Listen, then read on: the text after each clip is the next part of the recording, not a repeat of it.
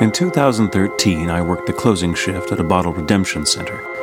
Located on a main street, we would receive a lot of business until around 6 p.m., after which I was lucky if a single person came in.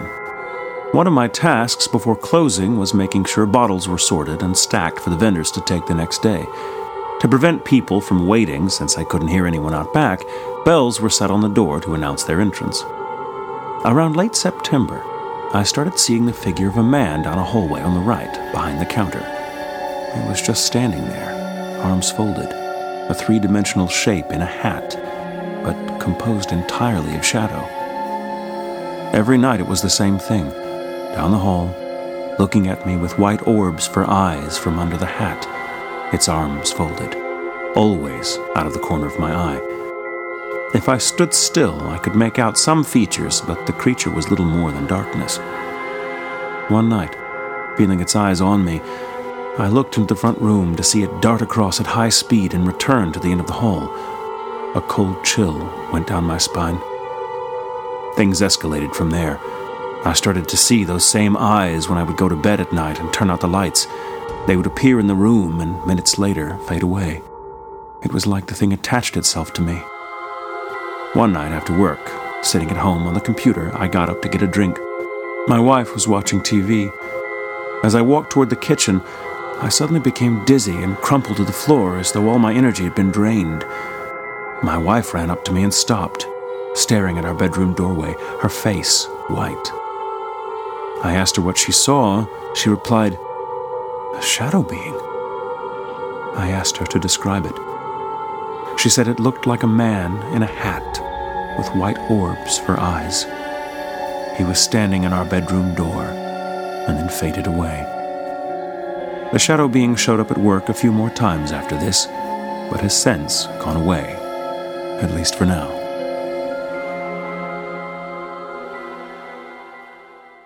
I don't like shadow beings. Like just as an, uh, as a general rule, Yeah, I feel like I'm against them. you're against them. A shadow being, a shadow creature. I don't know. I'd like to get to know them a little better myself before I make a final judgment. they don't seem to be that friendly. No. And they're usually attached. Like you hear a lot that it's not like a shadow being or whatever is usually not something that was human. Usually, yeah. It makes the hat interesting because like is it something that's trying to look human and humanoid? You know, and the hmm. thing that always gets me too is when, you know, the shadow has eyes and usually it seems like what they mean is that what they described is it's it's a lack of shadow where the eyes should be. Yeah. So you just see through it. And you know, when you think Yeah, when you think the eyes are the windows to the soul and they're in the eyes is nothing. No window. There's yeah, the windows. No, Yeah. no one's home. It seems like it supports that theory that it's Well, not and- and I've- human.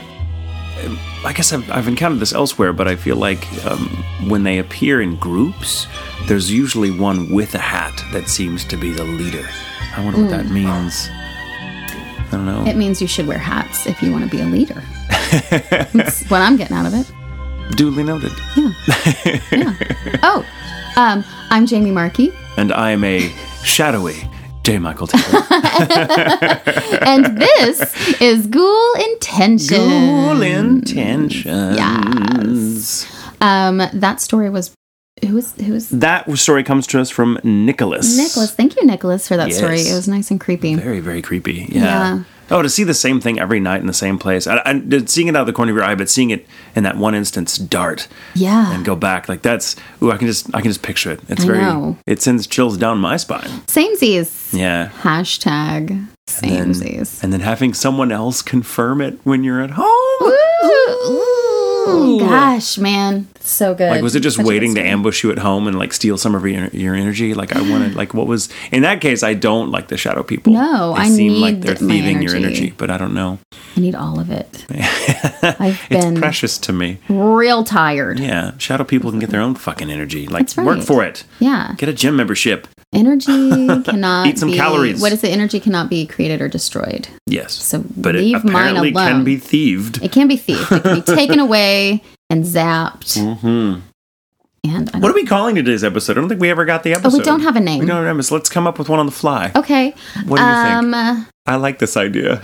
All right. We're so unprepared because I've been I've been sick as fuck. If you can't tell from my voice, Yes, and you had a And late I flight, had a and late- you I got stranded and in in a winter hellscape that's right. for a couple days. Um, how about that? Winter hellscape. Winter hellscape. Yeah. I don't think that has anything to do with our stories, though. Does it? I don't know. Oh. Let's say walking in a winter wonderland. Does that have anything to do with our? It could. well, then why wouldn't Winter Hellscape? I don't know. I feel like hellscape. I don't know what your story is today, but mine mine doesn't really have much to do with winter. Oh, Hellscape will work with mine. hellscape. Yeah, All right. Well, let's say let's say cold hellscape.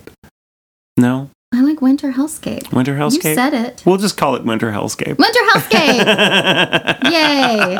There you go. The first Um, episode we just decided on the fly what to name it. Today's episode is titled Winter Hellscape, and it's about uh, things that are, are cold and hellish. Yes. Yeah, Sure. Why not? Down. So I'm going first this time. Yes, you're going first, and I'm really excited because I don't I don't know at all what you're talking about today. So this came from um I'm a little fried. I'm really aware of that right I'm now. very fried. okay. It's okay. We're doing great. under Great. so good. It's circumstances. such a good episode. Okay, so you're gonna read. So you're gonna read. You're gonna tell me your story. You're gonna tell me your topic. But we just want everyone to know who's listening. We are a little off our game right now. No, we're not. We're on it. It's I'm on my game. It's going to be the best. Okay, you're gonna carry it. I'm carrying. Okay, so my story is about the Monroe House, aka the Demon House in Hartford City, Indiana. Oh, is that the house? Uh, is that the house that like Zach Bagans with Ghost Adventures Yes. did, and like apparently it, it, it like affected his health? Or something. I mean, allegedly. Maybe I was near it recently, and that's why I feel like shit. Maybe that could be it. I don't know. Um, I think though he had that movie that he made and it was based on this house or something Hmm. like that. I don't know much about it. That's all. That's literally all I know about it. Was that? Um, Would Zach you like to learn? I would. All right. Well, let's do it. for no other reason than to tell me how to avoid it. All right, I will. Okay, here we go. So, it is estimated that the original foundation of the Monroe House was built sometime in the mid 1800s. Since then, people involved with the home have experienced traumatic events and strange activity. Ooh. Yeah. Previous owners have been chased out of the building by shadowy figures devoid of human features. Unexplainable fires have spontaneously manifested in the basement, disembodied voices echo through the hallways, and it's even been reported that a number of mysterious deaths have occurred inside the Monroe house. Psychics claim the house is haunted due to horrific child abuse. A father apparently abused his small son and daughter so severely that the event has been imprinted on the property. Some even say this man murdered his children, keeping souvenirs of them in the process. Oh God. Investigations have uncovered Class A EVPs of small children screaming, oh. disembodied voices interacting with investigators, even through baby monitors, shadow people, the apparitions of two small children, a small blackened apparition in the upstairs window, unexplained fires, physical attacks, and severe bol- poltergeist activity. I don't like it. Yeah. I don't like it. This is this this house is a little extra. and it has a lot of uh, of of history and a lot of like you know as you can see a lot of a lot of things it's like covering the whole gamut of terrifying experiences. yeah exactly exactly Oof. while theories on how how the paranormal Oscar Gold. it is while theories on how the paranormal activity inside the monroe house began are varied there is one thing that nearly all of the building's investigations agree on there is some seriously fucked up shit in that basement Fuck a basement. In the 90s, it's said occult rituals on the property caused a rise of the nefarious activity at the house. But according to others, strange phenomena began as early as the 1930s when the owners began to report ghostly visitations in the home. Hmm. Neighbors have reported ghostly apparitions appearing in the windows of unoccupied hou- of the unoccupied house, and the homeowner the home's owner has supposedly considered it a loss since construction workers fled the property fearing for their lives. The genesis of the hauntings is unclear, but rumors of three fires and resulting deaths in the last century have not served to quell paranormal activity within the home. You can still see one of the burned support beams in the ceiling. Paranormal State even did an intense exploration of Monroe House and wound up finding human remains beneath the home in a crawl space, and that included a human skull. Uh, fuck a crawl space. Yeah, so they went and did this whole story about this house, and they did their whole investigation. And when they went into the crawl space, they it showed them like finding bones and calling the police and having the police come out. Yeah, uh, they reportedly turned over their discovery to local law enforcement, Mm. which is still researching the case uh, on their website. That's what it says. Damn. Yeah. That's cr- okay. Well, when So you that's just a start. When you find human remains in a crawl space, It's you know, there's a story there. Yeah, It's not like oh, they just you know yeah, someone died, right. And like was like mm, that's a killer. yeah, and that's a that's Murder. a kind of a quick generalized account of the stuff that has happened and the rumors about the house. Um, would you like a? that's a teaser trailer. Uh huh. It is. to the brim. but for instead of the movie, you're gonna get a hashtag actually. Oh, really? Yes. Is it actually? Yeah. Yes, I love these. We haven't done these in a while. I know. Oh my god, yes. Okay. Debunk So- shoot. Let's get into it. Okay. First, The bones were paper mache. They came from like a craft store. how did you know I was going to start with the bones? That whole thing We are so simpatico. seems really? to be bullshit. really? You would think. Wait now, a minute. Let me just say. Are you suggesting that something I saw on television may not be true. may not be true? Mhm. What the fuck is anything? Let me just say this: like, if you, you would think if bones had been found underneath a house by any group, much less a paranormal investigators group, Mm. that it would be all over the fucking news, N- local newspapers, everything. That's true. Right. Right. The, literally, the only place I can find anything about finding bones is are things that. Uh, connect it to paranormal state. I haven't found anything. Now I didn't spend hours looking for it, but it should have been on the first two Um, pages. yeah, bones of in a Googling. basement of a house that already has a reputation. Like, especially local newspapers, Yeah. they have slow news days all the time. I bet you anything if you found a paper from the day that was sort of the week that's supposed to happen, you find that if there's an, any article about a bake sale, the bones are fucking fake. Yeah, exactly. well, and like the other thing is when I was Googling it, um, looking for, you know, uh, bones found uh, and the and the city and all of that, other bones have been found in other places in that city and, and, and of course in Indiana.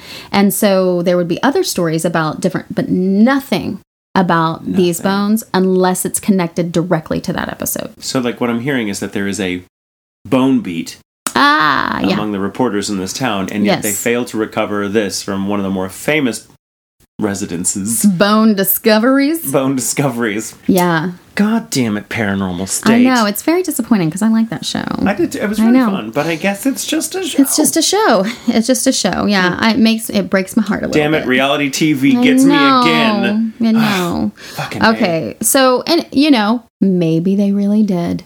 Maybe they really did find those bones. I just if that's the love, case, I would love to know why we didn't. We don't know about it from anywhere else. Then. exactly. And why did nobody cover it? Yeah, As fellow investigators, right. uh, they should Seems they should look into it. suspicious. so anyway, I'm not saying it's bullshit, but it's probably bullshit. yeah. Okay. Hashtag questionable. Questionable, yes. Mm.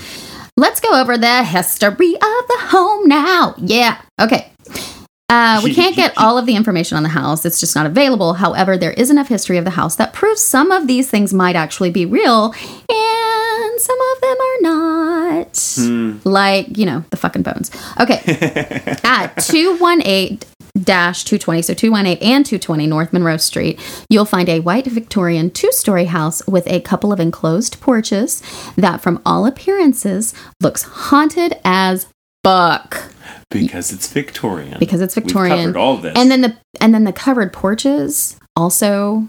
Hmm. Yeah, and it's the white and it, house and it That's just the thing. It just creates an impression like shit happened there. But it like al- it looks like a murder house. It does. Yeah, you look at it and it's not it just looks like don't go there. It looks it look it's actively telling you not to go there by its appearance.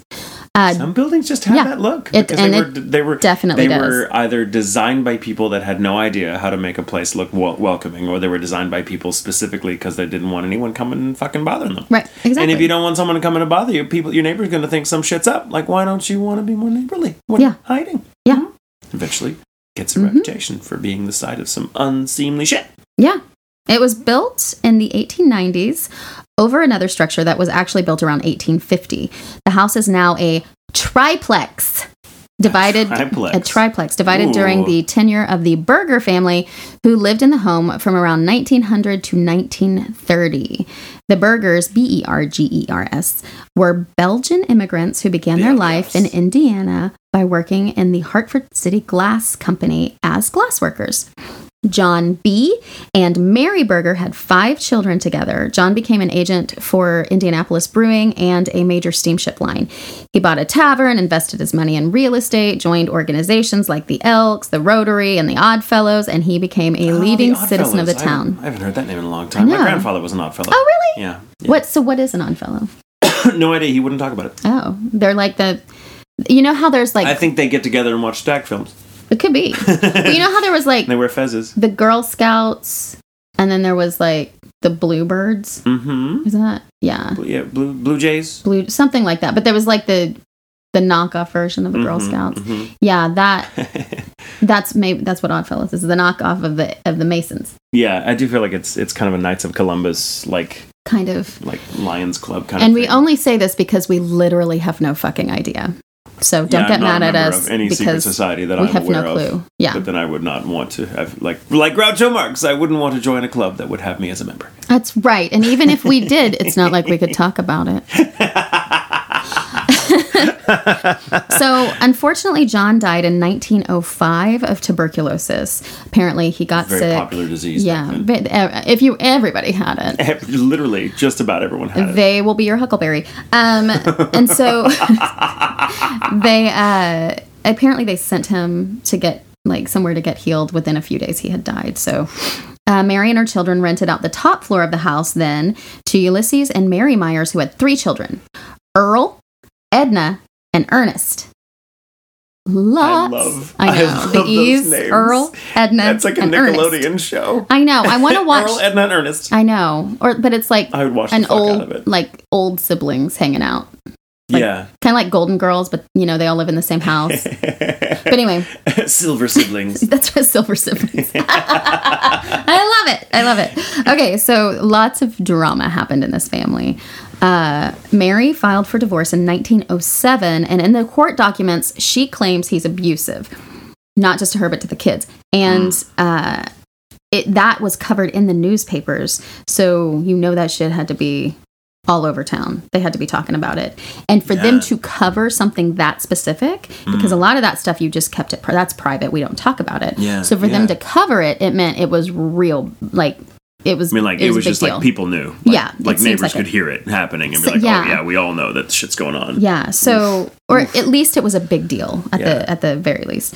So, she uh she eventually agreed to a reconciliation, but pretty quickly afterwards, Ulysses left her to marry another woman that was married to someone else. Wow. And she and, and they got divorces. And her divorce, she wasn't supposed to get married for two years, but she married Ulysses anyway. Wow. So And- relationship status, it's complicated. It's very complicated. very complicated. And so after that, he pretty much abandoned his family. He had to pay a settlement at their official divorce, and then he moved to Ohio, dying in Toledo in 1949. So 40 years or so later. The only child listed in his obituary was Edgar, the eldest son, who was 20 at the time of the divorce. The other two kids were eight and four, and they are the ones who are rumored to have been murdered by Ulysses. Whoa. There are no reports of them or their mother in the census after 1910 as well. So, this is where a lot of the assumptions come in their deaths.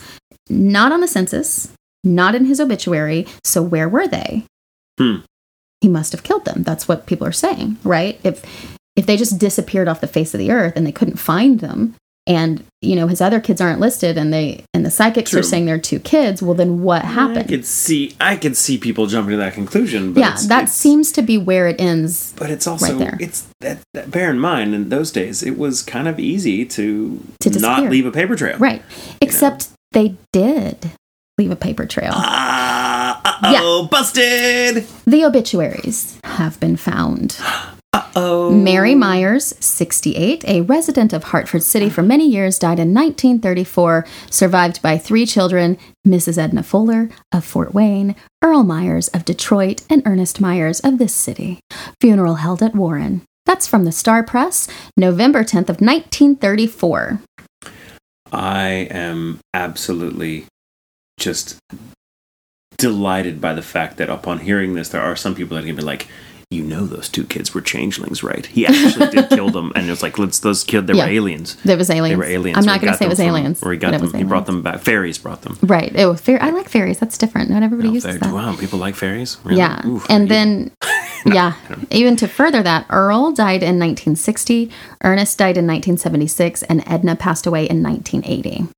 So they all lived Hmm. so fairly long not lives. murdered. Not murdered. Any of them, Not murdered. unless unless I mean, unless in their old, I didn't see unless they were murdered by the ghost by the of their father. of, uh, the ghosts of their child selves that were not really murdered, the but ghost of their father who didn't give a shit and left them anyway because he was like, I'm fucking tired of Ed, Ed, and Eddie or whoever the fuck they were. Yes. Um, I'm gonna go marry this woman and have children whose names all start with D. Yeah, right. Um, okay, so these kids were abused according to court documents, and the abuse seems to have been fairly extensive. One weird thing was this article from the Hartford City Telegram in 1903. Edna, who was four years old at the time, um, it says Edna, the four year old daughter of Mr. and Mrs. U.G. Myers of North Monroe Street, who was reported as having diphtheria, has never been bedfast on account of sickness, now is able to be around the house. Hmm. So it's a really weird thing. It's like she's never been bedridden because of sickness. She can go around the house. So why is she bedridden if she's not sick? And a lot of people take that as evidence that she was abused and she was abused so badly She was injured. she was injured and had to and was laid up from it at 4 years old. Damn. Yeah. Um Mm. So there's also Well, I mean, if he's the sort of man that would, I mean, we already established that he just Mhm. up and left them. yeah, Like, he clearly did not have the sort of emotional attachment to them that would preclude the possibility of abuse. exactly. So, Yeah. it's not looking good for him. No, no. And there and so that is the, the they were not children. Children were not killed in that house. Okay. Not anybody that lived But there. they it doesn't probably went seem. through some shit all the but same. they definitely went through some shit. So Mm. that that energy could still be there. You know, like that. Yeah. Yeah, because- yeah. yeah. So uh, there is a lot of crazy curse-like shit that happened to the Berger family, and I'm not. I know you're not. You know, you're I'm not a big on- curse not big person. curses. But there's I some. am. I love them. I know you're gonna love this because there's some strange coincidences. okay. Uh, now it is that's that you know it's in the early 1900s. Shit was fucked up. Things were crazy anyway. So you know keep that in mind. But uh, John dies of tuberculosis Yeah. fairly young. Uh, Ruth, a granddaughter of of John and Mary, was scalded badly enough that it was included in the papers. Oof. Their son's dog was killed by a woman trying to save her dog from an attack. In 1903, the barn caught fire and burned. Sparks set fire to two houses on, cor- on the corner of Monroe and 4th Streets and Monroe and Oak Streets. Damn. So there's a lot of rumors of the house catching on fire. It didn't catch on fire, but the barn did. But the barn and did, and it burned down two other houses. it sparked the other houses. So Ooh. th- I don't think they burned down them. Oh, okay. John and Still- Mary's daughter in law was injured in a wagon break. The house was literally struck by lightning, but it did not stop, stop it didn't start a fire. Huh. Libby, Mary and John's daughter, died due to complications from diabetes and childbirth. The baby uh, had passed away as well. Hmm. Now, Fairly common back then. yeah, she was diabetic and she had five children already. Ooh, God, good lord. So Yeah. Libby's other five children moved in uh, with Mary, and their father does not seem to show up ever again. Mm. Whether or not this is curse level, you know, we got the five babies, diabetic, but it does kind of present a theme of abandonment Yeah. with this house, right? John dies young. Ulysses leaves with another woman. Um, this woman dies. You know, their their daughter dies. Her Mm. husband Lee seems to disappear from the picture, and these five kids are left. You know, so Yeah. it is a, it's an interesting theme. Uh, Mary, it also seems, lost a baby who was to- two months old. Pardon me. It's all right. Not a scene for that time frame. George Berger, John's brother, Hmm. was shot in a hate crime against Oh. Germans in 1905, but he recovered. Good lord.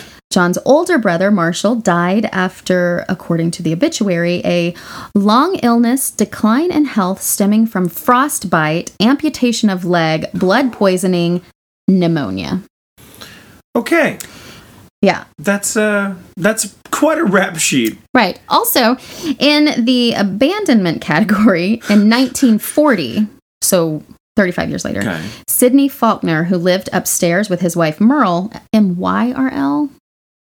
I want to say Merrill, but Meryl, Meryl. I'm not sure. M Y Merle, Merrill. Meryl. I, it may don't be know. one of those weird Um, he was Winona, yeah, right. Ursina. Merle.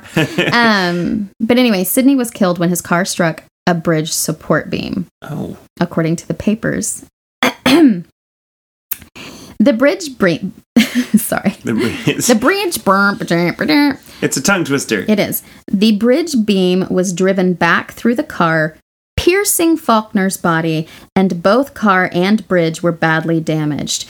Use of ac- I don't know, acetylene torches? Acetylene. Acetylene torches was necessary. I've like, I don't know that Acetylene word. torches. Uh, use of torches was necessary before the body could be removed from the automobile. Ooh, Yeah, in the car. that's some Final Destination. I know, right I there. know. Oh, In the car with sydney at the time was another woman who was not his wife. uh oh. She survived this car accident with no injuries. You know, I've known some people that have been in situations like that. I knew Mhm. a girl in high school who uh, whose boyfriend was killed in a horrific accident that she survived without a scratch. Oh, really? Yeah, weird, hmm weird. And it was something similar. Like he he ran into an embankment or or uh, a support beam or something like. It was a similar. Uh, Yeah. yeah, but I, I, that's happened for a few, uh, to a few people. It's weird when Yeah. it does. It's like wow, this one person was like obliterated, Yeah. and a few inches over, like this other person has like maybe a bruise on their elbow. So weird. That's crazy. Yeah, it really is. Freaky. Um, with the fires, no fires were ever reported at the house, so those rumors seem to be false. Though, who knows if the building there before had been caught fire? The beam they show as being burnt uh, could not have been because of a house fire. Um, and also, just the other thing I think of is like this beam that is charred. If it had been really in a fire, they wouldn't have reused it. If it was damaged that much, you know. Well, sometimes firing wood makes it stronger, which means that beam may have been put in because it was already a piece of Well, fired wood. Yeah, but that, not that like was a ha- that was that was a common practice, especially in the But not the like century. this was it beam wasn't has burned been to ash. It's just Right. like strengthened. It's it's Yeah. almost like it's like a it's kind of like giving it a sort of varnish. It's hard right, to explain, right. But, But, it's not just a beam that had been exposed in a house and had caught fire because the house burned down, and then right. they're like, "Let's use that again." That's Yeah. not going to strengthen. it. No, yeah, no, no, it's a not at all. technique which it could explain why it appears burned. Mm, Yeah. Okay, so the other thing is that there may have been a cemetery on the grounds. of course. Yeah, so that historically, it- there seems like there could have been, but I don't know for sure. Hmm. What do we know? There wasn't a fire. Um, the beam is, is probably scalded because of what you said. Um, the two Myers kids were not killed, but they were absolutely abused along with their mother. That energy is real. Paranormal activity was first reported in the 1940s. Harry Myers owned the house at the time, and he had actually been the one to rent the upstairs uh, to the stabbed with a support beam Sidney Faulkner guy. After his death, Myers rented to the upstairs uh, rented the upstairs to a couple with young children, and they were the ones who first noticed activity. In hmm. 2016, an anonymous gentleman left a comment about the Monroe house on hauntedhovel.com. Haunted hovel. Haunted Hovel. Here is his statement. I spent about six years of my childhood growing up in that house. I was always scared of the strange noises. They were not common, but when it happened, it sure got it, got your attention fast. My mother would comfort me about the sounds and the voices as a child, but she mentioned years later about a woman she thought she had seen upstairs near my bedroom. She had always wondered if she had seen the apparition of a woman who had taken her life decades ago. I, for one, never liked the old house and was happy when we relocated in the early 50s to Muncie. Always been curious about the afterlife after my youthful experiences and the house that brought it to my attention.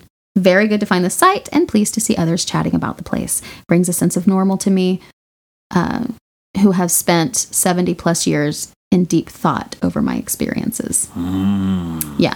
And of course, yes, that could all be bullshit, but. you know, seems it- unusual it seems for someone unusual. at that age to make Yeah. it up. But but who knows?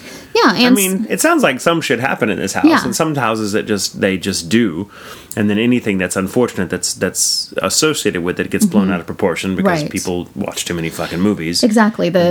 Oh, the- the a children lot of abused. They must have been murdered as well. Yes, and a lot of the TV shows go there and they have their psychics come in and say what what must have happened and all of that kind of stuff. Um, and it creates this this overblown story, but in reality, something is going on in the house. I believe Mm-hmm. something's going on in the house, and Well, and sometimes whatever the energy is can take shape according to the beliefs projected onto it by Yeah. the community. Right. I believe that. I mean, Yeah. just the way, like we've in past episodes, we've talked about poltergeist activity, where the entity, if you can even call it that, seems to take suggestions from what people think it is. Right. And so it'll appear as a black monk because oh, there's a rumor that there's a bla- there's a monk Yes. haunting this this Yes. area, even though it's not. It's not. But it, it's almost like there's some kind of energy that takes advantage of the the. Um, uh, the stories we tell ourselves about it. So, so it's like Uh-huh. Half true and half not. yeah. Yeah. That fascinates me. It is really does. same, same. At this point, the Monroe house has been vacant for over 10 years, occupied only by the dead or the demonic, which seems to be And the what's consensus. left of Zach Bacon's Bagans' eyesight. right. That's so rude. I'm sorry. it's a medical condition, and I feel bad for him. But I just don't think a demon's responsible. no, no. Um, and most people, the consensus around the property is that they do believe it is demonic. Something I gather has attached itself to the home. Was it cursed from the get go? I doubt it. Do the ghosts of those who live there still walk through the house? Probably. I would assume, much like Villisca, this house is another home with its own ghosts and enough attention to attra- attract some more. Mm, There you have it. that's a good story. Thanks. But thank you for giving us an actually. You're welcome. I thought you Were I am it. going to go urinate and then Okay. make us a couple more drinks, and then I'll tell you my story. Okay, sounds good. All right. So, mm-hmm. my story is fairly well known, uh, but I decided to, you know, plunge in all the same and see what I could find that maybe wasn't as well known about it. Um, I am covering the Bell Witch of Tennessee. Woo! Yay! Hold on, let me get comfortable. Okay, get comfortable. Listen to all this Have sip your drink. Okay. That's adorable. Okay, so um, the key events uh, surrounding the Bell Witch story occurred from uh, 1817 to 1820 in a place called Red River, Tennessee, now called Adams, which is a little uh, town that continues to revere the legend in its own quiet, understated way. In fact, to look uh, around at the little quaint Main Street areas and stuff, you'd never know that the sleepy little southern hamlet was the scene of what historian Bo Adams calls the oldest continuous ghost story in the, in the United States, meaning that shit still goes on today. Um, in fact, the more I looked into it, the more this whole fucking little town seems to be haunted. and, really? and most of the town used to be part of the Bell Farm. Okay. Um, so Oh, it would yeah, make I guess, sense. yeah. So um, now tales have been passed between residents uh, for generations, and what the outside world knows about the Bell Witch story comes largely from a book called The Authenticated History of the Bell Witch, Witch by M.V. Ingram, first printed in 1894, some 40 years after the original story happened. Um, Ingram based his book on the diary of John Bell's son, Richard. And he also kind of shored up some of the accounts with uh, eyewitness testimony from either people that were still around who witnessed things, or at least their their descendants. So, according to land records, um, John Bell, who was a barrel maker, decided to take up farming.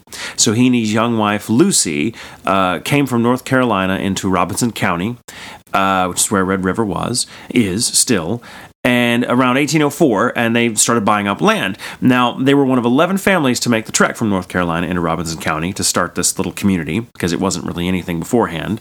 And a couple of interesting things about this time period, and, and starting with um, as their wagon train slogged over the Carolina mountains into uh, Tennessee, they witnessed the so called Brown Mountain Lights, which is that area's kind of version of the Moff, the, the, the Marfa lights, ghost lights basically, that are seen to be just these weird orbs that shoot up into the sky and Right. have no discernible origin, but have been seen for hundreds of years at least, um, and that you can still see. Apparently, they're they're eerie ghost lights that can still be seen from the Blue Ridge Parkway at milepost 301 and 310, as well as along Highway 181 between Morganton and Linville.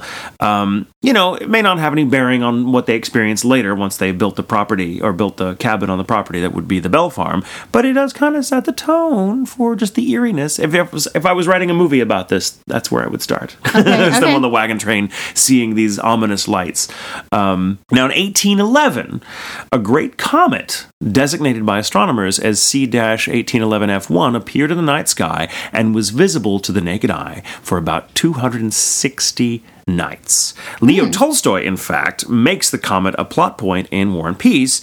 Uh, in December of that year, um, when the comet faded from the Right. sky, uh, it was followed by uh, this famous earthquake that radiated out of New Madrid, Missouri, that was one of the largest on record in the continental U.S. Oh. It apparently shook bells in their towers for in four states, and um, like it was so violent. I, I don't I don't have any records for how many people it killed, but it was so violent that it actually reversed the course of the Mississippi River, which is which formed uh, Reelfoot Lake in northern northwestern Tennessee.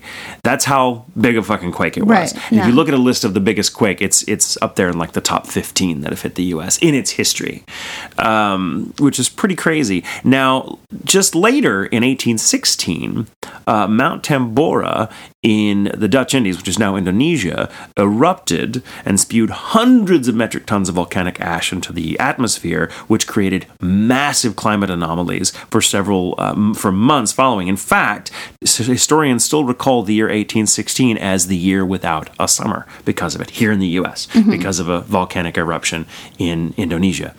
Um, the year without a summer was crazy. Crops failed, cattle starved, corn shot up to ten dollars a barrel, which was basically three years worth of salary for most Oh, people then. So it was a really, really rough time. So going back to when John Bell actually bought the farm, um, literally bought the farm, not bought. He he though he will buy, buy the farm figuratively before the story is over. Um, Literally, probably. well, now he's literally buying the farm, but he figuratively buys it later, which is what what makes this one of the more interesting ghost Gotcha. stories. But I mean, figuratively, we all buy the farm. That's true. Yeah. But he bought the farm in a particularly ugly way that may or may not be directly related to the ghost. So he bought this land, which was 360 acres. And in the process of doing so, the story goes that he cheated an eccentric and outspoken local named Kate Batts in a land deal. Now, Kate was a real person. Um, she wasn't well liked by the community. She was ornery. She had this impish sense of humor. She, for example, she always showed up late to church. um, Oh, and no. loved but she loved to do it on purpose. She had these um, three slaves uh, that were always referred to around town as Kate's troop, and they were. She kind of encouraged them to misbehave and and be around her. They were like her. They were almost like her familiars, if you will. and and she certainly kind of uh, you know played that up. And she would come into church late, disrupt the services with all of them, and people would murmur and whatever. She just, she was really, she was. I love this one little apocryphal story. Um, one afternoon, she kind of brazenly uh, sat on the back of a fellow worshiper, a guy named Mr. Edwards, who was kind of kneeling in front of his pew. Um, her weight kind of crushed him to the floor, and her hoop skirts blinded him. So he just thought he was in some religious ecstasy. The preacher apparently came over and told Kate to get the hell off of him. We probably Yeah. didn't say hell, and um, th- and she said she's reported to have said, "I'll let him suffocate. It'll bring him closer to God." That's the point, right? I kind of love her. Yeah. yeah, that's funny. Um, right. So, unsurprisingly, she had the reputation. Uh, she had a reputation for being a witch. And when Bell screwed her over out of this land deal, she vowed revenge. So it's no coincidence that the central entity of the Bell Witch haunting um, was to call itself Kate on more than one occasion. Uh, many people believe that Kate Batts actually conjured the spirit or spirits that Right. would beset the family for the next three years. How dare a woman not only speak her mind, but also want to have property? Mm, Ridiculous. right? And I mean, a fair beyond deal. the you slaves, know? and that was terrible. And It was terrible. That's some bullshit. yeah. Um, so the incidents surrounding the Bell Witch uh, uh, story began in 1817, and they began in one of two ways, depending on which version of the story you look at. I think both of these things happened, but as to what kicked things off is up in the air. So one version says that Betsy Bell, who was uh, John's youngest daughter, she was the only daughter actually born in uh, Robertson County. All his other children were born before they came over, and or before they crossed the mountains into Tennessee. Betsy was exploring an old cave on the back part of the property with some of her friends. One of them, uh, the cave, by the way, is still there. And is called the Bell Witch Cave. Uh, it's a quartz crystal cave, so people Oh. frequently go in there and see quartz, but they are advised never to take anything. Um, we'll, we'll get to that. So apparently, Betsy was exploring this cave, and there was a young boy in, in the group of friends who got stuck in a little hole in the back and couldn't get out. And so they're they're trying to get this boy free, and nothing was working. He was just stuck in there, unusually because he seemed to fit just fine. And um, suddenly they said Like this, is something like yeah, something style. Yeah, kind of. Well, so this voice apparently came out of the darkness and just very calmly said, "I'll get him out." And then this boy then was kind of lifted by unseen hands out of the hole. Ah! They all did exactly what you did and ran. and some people, it that kind of that. And he had to run out of there after that with that pee dribbling right down his leg. Oh, you know it. Yeah. Oh my god. Oh my god. And some people think, well, uh, maybe that's where that's maybe they maybe they woke up the entity, maybe being in that cave. A lot of people believe that's where things started was this cave, Mm. Oh. and there are things attached to the cave. Now, um, another origin story, which happened around the same time, um, so it's hard to tell which of these happened first.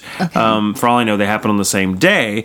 But another has that uh, that uh, John Bell was uh, he saw something in his cornfield and went to go see it. It was like early dusk, I think it was, and he saw this weird fucking creature, um, a cryptid, uh, if you will. And the creature he said had the body of a large dog and the head of a rabbit. He fired at it with a shotgun, but it missed or or it didn't wound. I love and that he sees it and he's like, "That's fucked up. I'm gonna kill it." Well, I mean, that was just well, you know, it was Body of a dog. It's in his and cornfield. the head of a rabbit. body of a dog and the head of a rabbit. I feel Um, like, like, what good is that?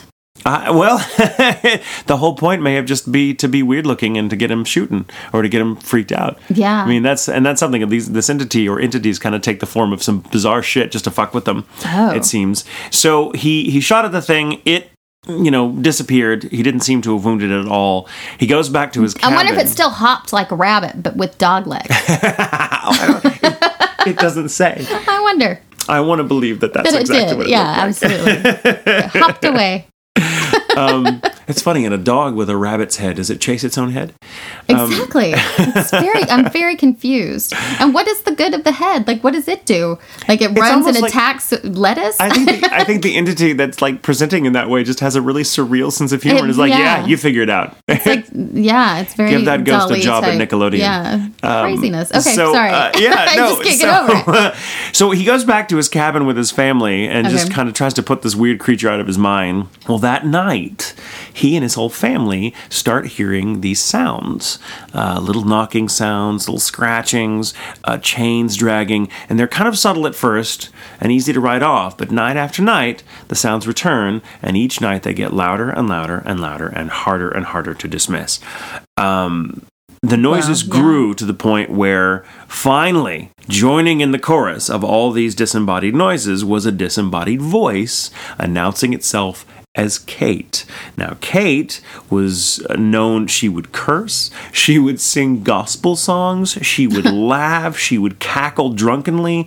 Um, Meanwhile, uh, the slaves on the farm, and John Bell did have quite a few slaves, reported all kinds of weird shit. But one of the weirder things is they reported seeing strange human sized birds stalking the fields. Now, Betsy, coming back to Betsy, who again was the, the only child to be born in Robertson County, she seemed to become the center of the Bell Witches' uh, attacks, but also some of her affections. Um, it started with her, specifically her bed covers would be pulled off in the middle of the night, and she would get into this fight with whatever it was pulling it off. She'd wrench it back and wrench it off, wrench it back and wrench it and go on. And her brothers would see this. They all slept in the same room, and they would see this, and what the hell? She would wake up and her hair would be tied in knots. they would take forever to get apart, or she'd just have to cut it off. Um, unseen hands rude. would slap her audibly, like her brothers and father and mother could hear a and or Oh a very God. loud one, and then they would see red a red handprint appear on her face. Oh my gosh. Uh, also, these these welts would appear, little scratches would appear on her, and they just from nowhere. Her brothers. why her? Uh, well, she was she was the youngest, and she was of that age when poltergeist activity tends to um, orbit around a teenager going through pubescence, Yeah. pubescence or puberty. Yeah. Um, Right, Her right, right. brothers Joel John, uh, Joel John Jr. and Richard, who wrote the diary, uh, began experiencing the same things. Never to her level, uh, but they would also hear the sounds of rats chewing on the bedposts, and they would they would light their lamps and look, and there'd be nothing there, Mm-hmm. no evidence of any rats whatsoever. They would hear rocks rattling on the exterior of the house, like people were just outside throwing rocks, and they would, and it's almost as if the second one of them mentioned, like, well, this is clearly the neighbors doing something. Then the sounds would stop, and the same sounds would start again from inside the house. Oh no! With You no know, visible source. I'd never before we started doing this podcast. I really had never heard this thing about rocks being hit like a house. It's a pretty frequent. I didn't realize how common that was. It's a pretty frequent Yeah. trope in poltergeist activity, like the scratching and the the marks that you don't feel, but Mm-hmm. you or you don't feel whatever caused them, but you see them later and go, "What the hell?" Yeah. Um, and voices. I want to talk about the voice Talk about the voice. because this is really fascinating. Now, most people know the story because of the voice of Kate, who said, "I'm, I'm Kate," and it sounded like this drunk old woman that would Mm-hmm. curse and, and do all this crazy shit, and and it would. But here's the thing. So uh, again, going back to Colin Wilson, who's one of my favorite writers on the subject of poltergeists, I've mentioned him multiple times. Yes. Um, he writes that poltergeist voices do not, uh, in the literature at least, they- don't sound at all like ordinary human voices, at least not to begin with. It seems as if the entity has to master a strange medium to form sounds into words. Most talking ghosts famously begin in a guttural voice that sounds as if it's being made up of grunts or groans. The Bell Witch made a gasping, uh, made gasping, whispering noises more like an asthmatic cough. Gradually, the voice developed into a low but audible whisper. Um, now, Betsy, he says, was undoubtedly providing the energy for these demonstrations because she would become fatigued, miserable, short of breath, and subject to fainting spells during them. Yeah. Um, and whenever she was unconscious, the voice would cease. Now, this led a lot of neighbors and some people since then to suggest that she was just a very talented ventriloquist. But the breathiness, the nature of the voice being breathy, for us being voice actors, that's impossible to do. Mm-hmm. Yeah. You can't you can't make a voice like this. You know, I'm assuming Yeah. it sound like this. You can't make a voice like that through closed through closed or for it not being on it. Mind you, this all happened in a cabin with like three rooms. Yeah. So like she's not hiding this is it just seems like the voice is coming from over here, but she is losing her breath and it's almost like it's Oh. taking her ability from her and it's That's I, creepy. I'm going to suggest that it's it's impo- would have been impossible for her to fake this if the voice uh, emerge, uh, manifests as it's described. Yeah. Because the breathiness of it, it- you just don't. It's I, I especially she was a child, Mm-hmm. and people are going to be looking at her going, okay, whatever. Something else that suggests it couldn't have been her is. Um, at the same well two more things that suggest that it was real and not her faking it or anyone else faking it. Um, john bell would start suffering whenever the voice would talk. His own tongue would would visibly swell. And his jaw would seize up. He would describe it like someone was wedging uh, a stick in his mouth, like Oh. jamming up the hinges of his jaw. And it would happen for hours at a time. Even after the voice was gone, he couldn't make it stop. He would have to go without meals because he couldn't eat. Well, maybe it was taking energy from him too, in just like a weird way. Well, the, the the the Bell Witch seems to have taken energy from Betsy and used it to fuck with John Bell, the Papa Bell, um, the man who bought the, the, man land. who bought the land or didn't buy the land. Right. Now, now, mm, and, and something else that suggests the voice was not being faked, at least not by Betsy uh, or Betsy alone, was that the voice was maturing into a more human-sounding one. Um, it began using bits of sermons given by local preachers uh, that she had not attended, and gradually incorporated foul language which she was not familiar with. It also, and here's the kicker for me, it spoke in six distinct voices, like an actor exploring its range. And over time, each of these voices um, uh, had an identity and gave itself a name and would announce itself. One um, said uh, it was a Native American whose remains had been disturbed, but didn't offer more details. Another proclaimed itself to be Kate Batts, as we all know. Still, four others appeared over time, all with names, and these fucking names are great. One was called Black Dog, one was called Mathematics, one was called Hypocrisy, and one was called Jerusalem. Black Dog had a harsh, masculine voice. Jerusalem was a young boy. The other two sounded delicate and feminine. Moreover, they often spoke as if they were drunk, and while they were speaking, the house filled, filled with the smell of whiskey.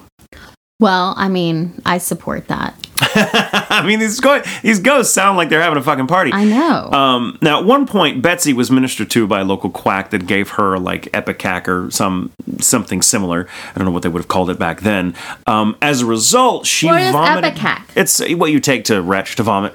oh, okay. Yeah, it's a purgative. What what they call it? I forget what they. It may be purgative. Uh, the medical term is is you know it's meant to induce Yeah. vomiting, like if you've swallowed poison or something. Okay, gotcha. Um, but uh, so she was administered this thing, and it's very common uh, um, epicac or wasn't epic, common purgative. She retched up dozens of brass pins and needles. Um, At her birthday party, not long after, the entity said, I have a surprise for you, at which point an entire fucking basket of fruit is said to have materialized out of nowhere and plopped down on the table. The spirit claimed to have spirited them from the West Indies. Uh, now, John's wife, Lucy, s- took ill for a period, and while she was bedridden, the entity would soothe her and would take actually very good care of her. He, uh, she would, Kate would soothe her with uh, nice, soothing words, would sing lullabies and hymns to her that were audible to everyone else. She'd also give her little snacks. little hazelnuts would just drop down out of the ceiling into her lap. What? Um, and there was no hazelnut trees anywhere near the house for that to have just been a natural occurrence. And um, and at the same, now Lucy's health began to improve unaccountably because she wasn't responding to medicine very well, apparently. Um, but as her health improved, John's health steadily deteriorated. Oh. And But it's um, weird. It's like you know the girl, the little girl is suffering, and John's suffering, but the wife, we she's fine. We like Yeah, the her. wife was fine, and and and the little girl was suffering to an extent. But the little girl, was it's almost like Kate would make apologies to her and be like, "Well, here's a birthday cake, or here's this treat, here's or Okay, here's not a birthday cake. Here's here's the thing." Like it almost felt like maybe maybe Betsy was suffering because she was just the conduit, Right. and and her sufferings were the kind of natural byproduct, whereas John was being directly attacked. Gotcha. With that energy, and um and so it was. I don't know. It's very interesting. That's just kind of the spin on Yeah, it that, that I take. really now. So John started he he deteriorated and uh, he did not get sung hymns to or soothed. In fact, Kate used to love to hover around the bed. The voice would hover around him and fucking curse at him, keep him up all night with body songs, like eh, pull the covers off, all that shit. Like he just could not get a moment's rest. One afternoon, he or one evening rather, he left. He walked outside to relieve himself, and his shoes just were wrenched off his feet Oh. into the snow. He had to get them and put them back on, and they would fly off again, and he would put them back on, fly off again. Finally, something slapped him so fucking hard when he tried to, receive, to retrieve his shoes that he had to sit down on a log to fucking regain his composure. Wow. Um, I'll tell you what. If I have to go outside to relieve myself, um, and it's snowing, and someone takes my shoes off of my feet, I'll just get them tomorrow. well, but it's probably Even if it's not snowing, I'll Right. just get them tomorrow. right. Especially Well, if it's not so snowing. But it's like but here's the thing: if it's snowing and those shoes come off, you're not going to find those shoes tomorrow. That's you're not going to find those shoes until, shoes until the thaw, and you don't have any other shoes, Oh well, that's a good uh, and it's going to be not that well. much warmer in the house. oh well, This was 1817, I'm gonna have to put my toes next to the fire and Well- hope for the best. So, for the first year of the attacks, John Bell forbade his family uh, to talk about what was going on because he didn't want anyone in the community to think he was nuts. Um, he did tell his friend and neighbor, a guy named James Johnson, who tried to help. Now, uh, John Bell invited James to spend the night at the Bell cabin, and James did, and experienced all this for himself, and was like, "Yeah, you got some, you got some shit going on." Uh, and John's response was, "You know what we should do? We should read Bible verses. That'll help. That'll get rid of this demonic energy." Didn't work. Yeah. uh, the the voice would just mock them and like read things back to them and like move shit around. So James was like, "Well, you know what we ought to do then is uh, we should start a full scale investigation with other members of the community," which is the last thing John Bell wanted, but it happened, and suddenly the whole fucking town was like, "What's what's going on over there? What's happening over there?" And Right. it word traveled fast. People from all over came to see what was going on at the Bell farm. And uh, in fact, one of the more famous people to come and see what all the fuss was about was uh, future president and then soldier Andrew Jackson. Oh. Bloody, bloody Andrew Jackson, son of a bitch that he was. Now, he caught wind of it. Uh, and he showed up in uh, Red River with a complement of troops to see what was going on. Now, the legend goes that as his wagon approached the property, the wheels inexplicably seized up on the path leading to the cabin, uh, about a mile away. And uh, they got out. There was no visible reason for them to have done so, but all four wheels just refused to fucking move. The horses were fine, everything was fine. The wheels were just locked in place they try for what seems like a small eternity to get the shit moving again and finally no one knows what was said or what happened. Some people say the legend was that andrew jackson finally said all right well whatever's doing this i'm sorry if i've offended you to have for permission or something. Maybe he asked for permission but at some point a voice from the bushes called out and said you can go ahead now general. And then the wheels were fine. Oh. now, there is no record of what happened to them, though we do know they stayed the, the night in the Bell cabin. Mm-hmm. As John Bell's guests, but we do know that It's Andrew like Jackson, Andrew Jackson was a ghost hunter.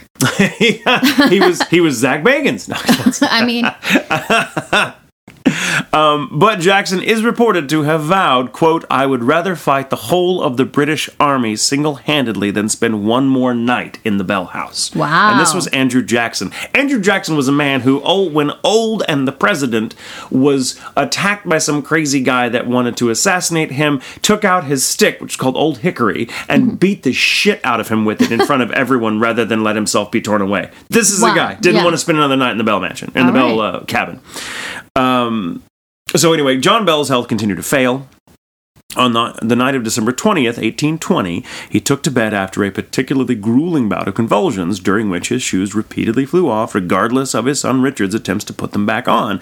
John finally fell unconscious. In the morning, he was found in a stupor with a strange odor on his lips that no one hmm. recognized. On the bedside table lay a bottle of the strange, smoky liquid that no one had seen before. No one knew the bottle's origin. The family administered the contents to a cat, and wouldn't you know it, the poor creature keeled over in seconds. they did not like that John cat. Bell had been poisoned. Um, Oh. Before anyone could point the finger at each other, the spirit's voice rang out triumphantly. I fixed John's medicine last night, gave him a big dose of it. He'll never get out of that bad again. John died the following day. en route to burial, Kate was said to have serenaded John's funeral train from the treetops, spewing curses and drunkenly singing bawdy songs. Following this, the entity seems to have lost interest in the family when John Jr. asked the entity one night to help him contact his now deceased father. It informed him that the dead could not come back, and then called him over to the window where he saw, and he, he uh, his brother Richard reports this in the diary, he saw footsteps in the snow materialize leading away from the house. oh no. Not long after this, the family was sitting uh, eating dinner one night when a sound like a cannonball erupted out of the chimney. Ash and soot went everywhere, all over everything. Kate emerged, the voice, uh, and said she was leaving for good. Um, not true, because as of in April uh, of 1821, um, a man named Joshua Gardner asked for Betsy's hand in marriage. Now, according to Richard Bell's diary, the activity picked back up around this time and did so with a vengeance. All the old torments resurfaced noises, slaps, welts to the skin, the covers, everything. The voice would sing and curse at all hours of the night. Um, Betsy even saw the apparition of a little girl swinging from a tree um, not hung or anything or Right. hanged, but like just swinging from a tree playfully, but begging her not to marry Gardner. Hmm. Betsy took the ghost's advice and gave and gave Gardner back his engagement ring. For her. Joshua moved away. Um, and though, the, and though the spirits seem to have disappeared around that time, the Bell family continued to be plagued by misfortune for the years to come. Betsy married her teacher, Richard Powell, uh, who was uh, also taught her brothers, uh, in 1924. Richard's first wife, Esther Scott, had died the same year that Betsy broke off her engagement with Joshua Gardner. Interesting to note. Okay. Um, of Richard and Betsy's eight children, four died before the age of 12. Two others died in late adolescence. After Richard's death, sometime between 1873 and 1875, Betsy moved to Water Valley, Mississippi, where she lived with her two surviving daughters until her death in 1888. Okay. Now, in modern times, Uh-huh. here's the shit that still kind of goes on on what was formerly the Bell, Bell, property, okay. which is most of the fucking town. Okay. All right. Arthur, Arthur, author, historian, and curator of one of the local Bell Witch museums, a guy named Tim Henson. Uh, Tim, oh, this makes me smile. Um, once noticed a man sitting outside in the parking lot in a black Camaro with Montgomery plates. When Henson walked up to try to make conversation and find out why the man was lingering there, the man suddenly blurted out, Where's the cave? I was just here the other day and I can't find the damn thing. Confused, Henson pressed him for details. I have to get in there and put this rock back, was his exasperated reply. Oh. He'd been on a tour of the Bell Witch Cave the week before and foolishly, against the advice of the tour Fool! guide, took one of the quartz rocks uh, from the cave as a souvenir. Guy returned home the next morning to discover his wife had left him. The next day, he was fired from his job. Several days after that, he got an eviction notice out of nowhere, even though his Oh. rent had been paid up.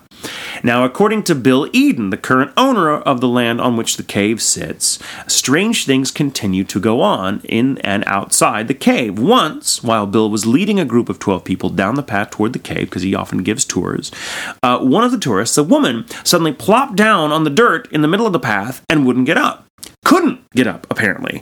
Uh, she said a heavy, invisible force was holding her down. The others tried to pick her up and couldn't. It took the whole goddamn group to lift this single person um, mm-hmm. I don't know. I mean, single as in just one person. I yeah, don't know what her relationship right. status was, but took the whole group to pick this one human being up off the path and carry her back to her car. And only then did the force seem to release her and she could move of her own free will again. Now, Bill, Bill Eden, has had an experience of his own uh, in the cave. One afternoon, alone and just looking through it, he heard footsteps and looked up to see a figure standing a few yards off with its back to him. Mm-hmm. The figure, he says, was solid white and from what he could tell, featureless.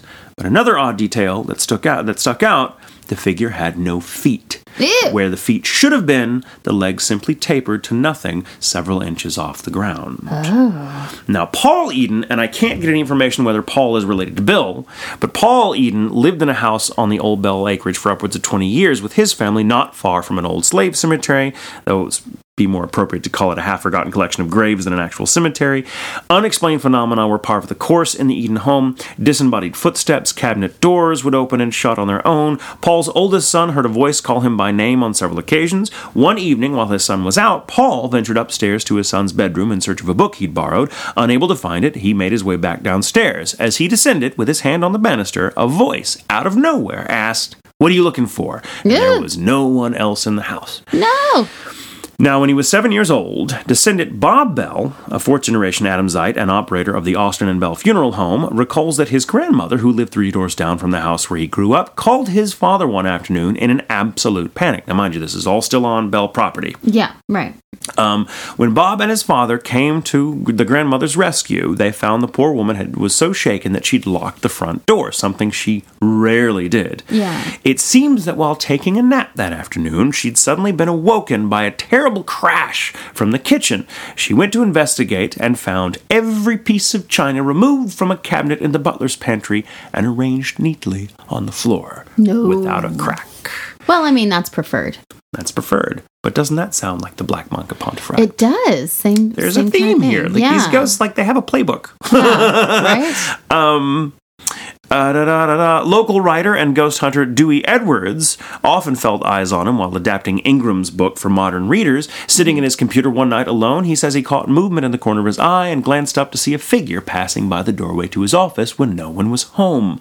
Another descendant, Dr. Charles Bailey Bell, uh, donated part of the Bell property to the town of Adams in 1912. A high school was built on the site. In 1949, it was converted to an elementary school and finally closed its doors in 1975. Since then, the building has been used as a civic center, complete with an antique shop, an auditorium, a tea room, and a beauty salon. People frequently witness a little girl with long blonde hair and a green dress wandering the stalls. She's commonly seen rounding a corner only to evaporate right before their eyes. According to legend, some will say the death is a matter of public record. I can't find it. She is the ghost of a student who was locked in a closet in what is now the tea room and tragically suffocated. Others have seen a gentleman dressed in a vintage flannel three piece suit and brown derby hat they believe to have once been the high school's principal. Hmm. Proprietor, uh, proprietor of Buzzard Creek Antiques, Greg Lynn, is the antique shop on this site, uh, grew up on what was now once Bell property, as did most everyone in Adams. He once spied a large black panther who are not anywhere in any way, Yeah, shape, or form local to that area while he was out hunting. Now, he said he watched the beast skulk through the trees and vanish into thin air after fording a creek. He returned to the area in better light midday the following afternoon and found tracks consistent with that of a large cat, but only on one side. They disappeared at the river, at the creek edge. Hmm. Greg also sees the girl in green crouched in the corner of his shop. Also on the site of this building is the so-called Bell Witch Bad Luck Chair, which once belonged to John Bell himself. Though the chair was lost to history for many years, presumably sold off to some unknowing buyer in the last century, a couple in Kingston Springs donated the chair to the Civic Center on condition that it never be sold. Their grandson, they said, had once had a frightening experience when, cracking jokes about the whole Bell Witch affair, which he thought absurd, the chair responded by levitating off the ground, hurling itself at him, and pinning him to the floor. Well. Now, the chair came with authentication documents, so we know it was once John Bell's, and it also came, oddly, with a typewritten as opposed to a printed hardbound copy of a book about the Bell Witch, authored by Dr. Charles Bailey Bell himself. The hmm. couple, as far as we know, it's the only other book that was written by any anybody that had any descendancy from the Bell clan. Okay. Uh, now, the couple who owned the chair for years before donating it to the Civic Center said they, they would frequently see misty apparitions in their home around the vicinity of the chair. The smell of bacon and eggs would fill the house most mornings, John Bell's favorite breakfast, along I mean, with that's not bad. not bad. Along with a distinct smell of pipe tobacco, which was odd since no one in the house smoked. Uh, since making its way back home to Adams, however, the chair appears to be at peace, although. Um, uh, the guy that owns it, uh, Greg, who runs, uh, uh, doesn't own it, but who runs and kind of curates the area, will not let anyone sit in it. Oh, yeah. or take pictures. It makes you wonder without asking permission. Is does John haunt that chair Maybe. as opposed to whatever you know the It just seems like this area was just rife with activity, and that because you know the chair attacks the guy for making fun of the Bell Witch Mm-hmm. stuff, but then it's all of John's experiences, right? That Right, is, right, you know, right. int- It's just interesting. Okay. Um, so two little details before I get into the final little dun dun dun moment of the story that I found. There's a guy, a playwright named David Offord, who wrote a dramatized version of the Bell Witch legend called Spirit, which is still performed every October in Adams and features several of John Bell's descendants in the Oh. cast. really? It's kind of cool. Yeah. I wonder if they have any stories. Um, there is also a musical version that has since come and gone, but it has an interesting little story to it. In Nashville, circa 1939, the year she graduated from Vanderbilt University, no less August a singer than Dinah Shore is on oh. record as having played Betsy in one of the premieres in the region. Hmm. Now, in more recent years, a self professed clairvoyant from Leakesville, Mississippi, named Sarah Dunley Pugh, but who calls herself Angel Lee, it's a good name, believes the Bells weren't so much cursed as the land they lived on. Uh, in talks from beyond the grave, Betsy, she says, has confided in her that she was actually the victim of sexual abuse at the hands of her father. The manifestations arose from a combination of the dark forces already present on the property and the power stirred up within Betsy by the abuse. What's more, says Pugh, a slave trying to protect Betsy, then 11 years old, was responsible for John Bell's burner, not the spirit. Ah. Um, Bob Bell, who I mentioned earlier, confirms that Pugh's story has the ring of truth because she got a lot of facts about their family history correct that outsiders to Adams simply wouldn't have known. And that, in in summation, is eh, the Bell Witch. oh wow, Fascinating stuff. that is fascinating. Mm-hmm. Goodness. Wow. Okay. Yeah, blew my mind. You're like, so much was so much going on. I know. So I know. on. It's a lot. Okay. Well, wow. So, what do you think about it? I I'm kind of inclined to believe that there was just there were so many weird things going on. It's why I wrote about uh, decided to include all the stuff about like the earthquake and the volcanic stuff. It just seems like almost this Lovecraftian preface, like this the land was going through some shit. Maybe there was forces that were stirred up by all the climatological changes. Yeah. Um, and that Bell. You know, it might have been the intersection of several different things going on. I mean, maybe Kate Batts was uh, was a kind of local witch, Yeah. um, and maybe she, you know, just and maybe she was maybe she wasn't a witch in the sense that we think, and maybe she just happened to like know, oh, there's some shit going on in this land, and if I kind of know how to shape the behavior like you would any pet, Right. Yeah. maybe I can get to do my bidding or whatever. Or maybe there was just land, uh, this this this land that for, had this weird energy to it, and it it um, made people living on it susceptible to their own nightmares. It's almost like it could make their their internal projections real, manifest. So that like perhaps all these ghosts were um, the manifestations of John Bell's own guilty conscience Maybe. Yeah. um, which would perhaps explain, you know, uh, maybe could explain why it took such good care of his wife, but also berated him. Right. Um, could also uh, be why it had such a seemed to have such a problematic relationship with Betsy, yeah. Right. and uh, and that the fact that stuff still goes on, and that some of the things that happen are so textbook in terms of like the you know even things like the the large black cat that uh, the one guy Greg saw on the property not long ago. Uh, that's a weird thing that comes up a lot in other stories of poltergeist activity. Yeah. It seems like the whole town is just kind of a, a kind of a its own little Bermuda Triangle, and that this family lived there, and just and that they kind of created these entities, these tulpas. We've brought that up before. Right. That maybe the, the whatever energies were already on the land enabled these people to unconsciously create these entities that then ha- took on a life of their own. That makes sense. Yeah. That does make sense. Yeah.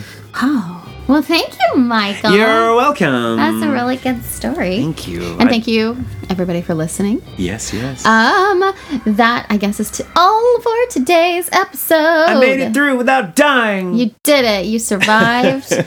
um, and uh, you know, check us out on the the iTunes the iTunes and the the website ghoulintentions.com and you Mm-hmm, Spotify. know, You can find us on Spotify, Google too. Play, pretty much all of the podcasting the platforms major- we're on right now. anyone who's anyone is playing us. That's right. That's right. And we also, of course, have our new Ghosticles episodes you can listen to. They come out on Thursdays. And send us your stories. Please do. Let's They're so good. If you if you live in this town, Please. send us your stories. Because I know there's tons more. There I know just be. about everyone in Adams. Yeah. Or if you live in a, dozen really stories. haunted town, tell us your stories about Haunted that towns town. fascinate me. I want to do a story on a haunted town. It's great. I love it. All right. Mm-hmm. So yeah, no, thank you. Yeah, yeah. Um And of course, you can go to ghoulintentions.com for links to the social media sites we just mentioned. Yes. You can also listen to previous episodes to your heart's content or shop at our store. that's right. We have shirts. Mm-hmm. And we love it. seeing you take pictures of them. We do. They're such It great shirts. I never get tired of like hawking Yeah. those shirts. And they're Um, on uh, Twitter, Instagram, like you know, all. Mm-hmm, And more importantly, you can go to our website to submit your own ghost story for Please do. consideration to be read on a future episode Super of Ghoul easy. Intentions. Find that form in the menu under Submit Your Ghost Story. That's right. And yeah, also, Okay. you know, thanks for continuing to support us. Please give us a review Oh on yeah, iTunes rate if you haven't review, yet. rate and review. And uh, you know, help us spread the word about this podcast. We That'd would appreciate it. Now we come to Jamie's My quote turn. of the day. Are you ready? Yeah. Okay. oh yes, the past can hurt, but you can either run from it or learn from it. Oh. My grandmother. No, okay. Close. Clo- close, really? Okay. Have you been talking to her? You do have powers. well, Um, it's it's not at all close, but I don't it's know. close. I don't know. It's Rafiki from The Lion King. oh, yeah, that is like my grandma. Yeah, I know. oh yes, the past can hurt, but you can either run from it or learn from it. See, if you'd That's have it. gone with uh, a banana, banana, I would have been like, oh, yeah, then I would have known. Hakuna Matata, is that what you're thinking? No, no, the little chant he does while he's like, Oh, that's right. while he's being cute. yeah, Hakuna Matata would have been obvious. Squash banana, you know. Oh yeah, yeah, Oh, yeah. if you'd have that's said right. that, I'd that's been like, oh, Lion King. But then you actually give me the wisdom, and I'm like, I oh. know. uh. Makes a lot of sense, but I don't know. Whatever. All right. anyway, uh, thank you guys again for listening. And remember, It's, okay, to sleep with, the lights on.